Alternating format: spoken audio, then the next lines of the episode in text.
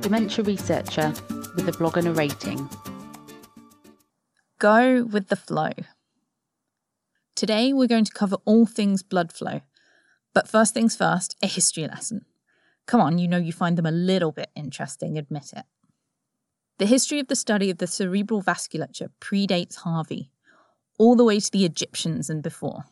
As you can imagine, the building sites of the Great Pyramids were not a place where the health and safety police had come knocking. Injuries and death from falling masonry were frequent, and one of the most prominent Egyptian physicians, Imhotep, made use of these injured individuals as case studies to learn more about how the body works. The Edwin Smith papyrus, believed to have been penned by Imhotep, contains a number of case reports written in beautifully antique language. In case six of the series, a patient presents with a gaping fracture of the skull. When palpated, the open wound is described as having something therein throbbing and fluttering. This was a time when the heart was known to be a pump and the vessels were recognized as carrying blood, but the circulatory system was centuries from being described. Many of these reports seem to include instructions concerning things which have been crushed, smashed, or are gaping. And the rather depressing conclusion Imhotep draws from the majority of them is that they are an ailment not to be treated. This rather effectively demonstrates both the importance of the brain and the importance of cerebral blood flow. Centuries later, in 1684, Thomas Willis describes the circle of blood vessels at the base of the brain. He begins by suggesting that the function of this network of vessels is to mix the blood before it enters the brain, but later suggests that they are for the blood to be allowed to go into diverse regions of the brain. Indeed, he goes on to say that if by chance one or two should be stopped, there might easily be found another passage instead of them. He then goes on to describe a man who died of a tumour whose right carotid artery had been entirely occluded, but who, because of the circle of Willis and the blood flow being able to find another passage, managed to live an entirely normal life and showed no obvious signs of disability.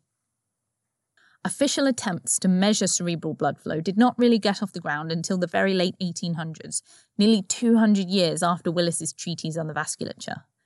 These involved all sorts of horrors, including cutting the ends off arteries and measuring pressure and flow in cats and monkeys and ferrets. Actual measurements in man didn't begin until the early 1940s, when techniques had been developed which allowed the measurement of blood flow without the need to cut the person's neck open.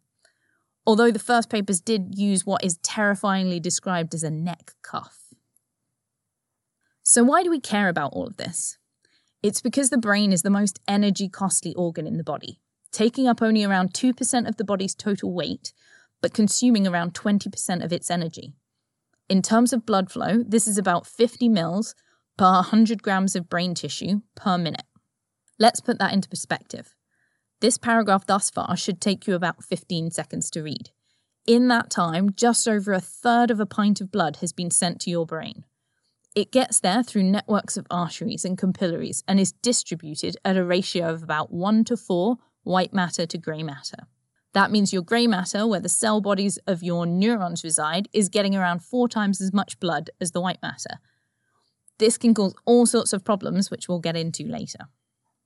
About now was when I was going to launch into an analogy about pipework and blood flow in terms of flow, pressure, and resistance, when I read a wonderful paper on the regulation of cerebral blood flow from 2016. They spend a whole paragraph talking about the laws of physics which might apply to blood flow in terms of viscosity of fluids, length and width of tubes, etc. Then spend the rest of the paragraph explaining how really blood flow and the vasculature doesn't actually conform to any of these laws. But as analogies go, it's the most useful one, so I'm going to choose to ignore the fact that blood vessels aren't straight or rigid and that blood doesn't behave like a Newtonian fluid. As liquid is pumped through pipes, it exerts a natural pressure on those pipes. Various things can affect that pressure, including the viscosity of the liquid as well as the diameter of the pipes. Thicker liquid and obstructed pipes are going to cause the liquid to flow differently, and therefore the pressure that it exerts on those pipes will be different. In your body, you have three main types of pipe taking blood to things arteries, arterioles, and capillaries. The diameter gets smaller as you go down the list, and this means that the force required to push the blood through them, the resistance, is higher. And so the speed the blood flows slows down. This is good because nutrient exchange happens in the smallest vessels, the capillaries. So you want things to be going slowly enough to exchange efficiently. In the brain, capillary networks differ between regions. Studies have shown that some areas of the hippocampus, a region of the brain important for memory, have a significantly lower capillary density than other regions. If you couple this information with the fact that those same regions are often the ones that suffer the most neuronal loss in dementia, you can see why cerebral blood flow is important. But let's start with some pathology outside the brain before we get into the details of that. Hypertension or high blood pressure is bad for all kinds of reasons.